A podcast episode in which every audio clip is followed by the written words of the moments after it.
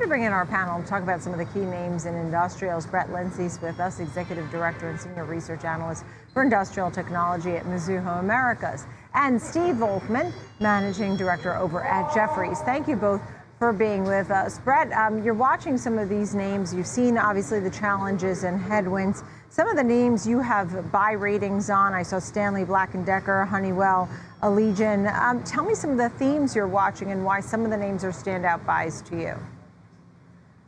Well, yeah, th- thanks for having me on. So certainly a lot of market trepidation, apprehension around, you know, investors looking to add to the industrial group given the uncertainties. Um, you know, the good news is that the valuation derating um, that we've seen is now pricing in some of the prospective risk you know, around you know, global slowing, rising rates, persistent inflation. If you actually look at the group valuations, they've adjusted downward by about 22% on average since the manufacturing PMI uh, peaked in March of 2021. So, you know, some of the bad news is, is getting priced in. And in fact, you know, if we, you know, experience more of a hard landing versus a consumer-led slowdown, um, you know, I think that, you know, some of the names, you know, are, you know, looking more attractive uh, from an entry point standpoint. Um, in terms of individual names, yeah, Allegion, they posted a very strong uh, quarter at buy rate. It's been a top pick this year. Um, a very strong result within what's been a very challenging operational environment. You know, the tone on demand was very strong, particularly within the, the later cycle non-residential markets. Uh, pricing traction, that did pick up sequentially.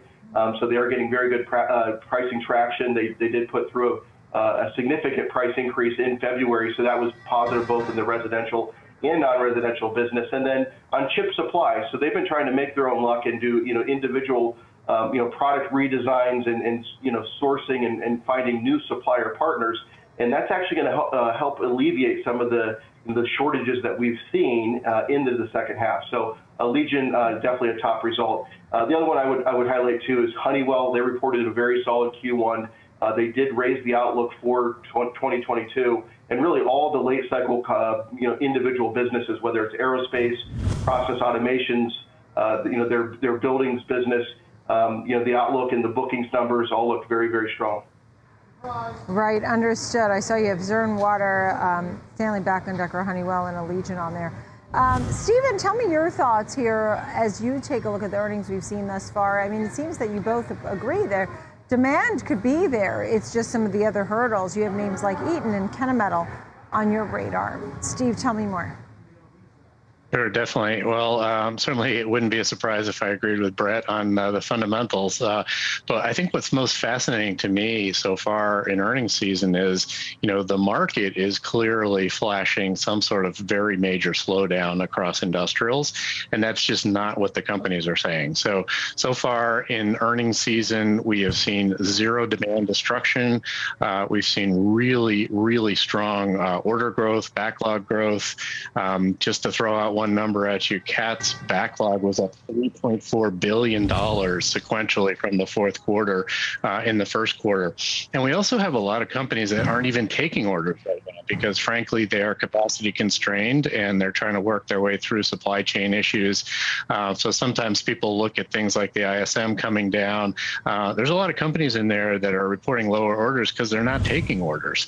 And uh, I think once that loosens up again, you know, there's a good chance that this reaccelerates rates. So, you know, we've had a thesis that you could actually still see uh, relatively good industrial growth. There's some really interesting macro themes driving it, things like uh, reshoring of supply chains, decarbonization, uh, extremely old fleets of just about everything in the world, and and now with a nice uh, infrastructure program, uh, kind of helping us to some of that. Um, these are strong long-term fundamental themes that uh, I think the market, frankly, is, is kind of missing. And uh, you know, I think we're going to see stronger growth than than these valuations would uh, would imply.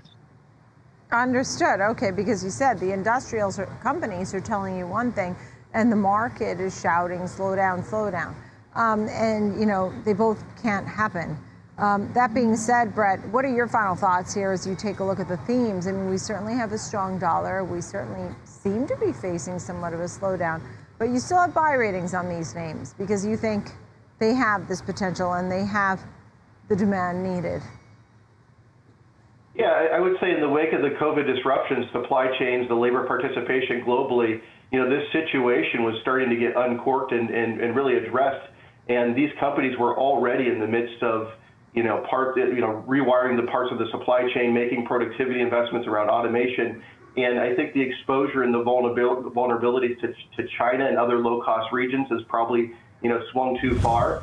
And it was really amplified by this uh, Ukraine conflict. And I think it will accelerate economies to look uh, more inward for the supply chains.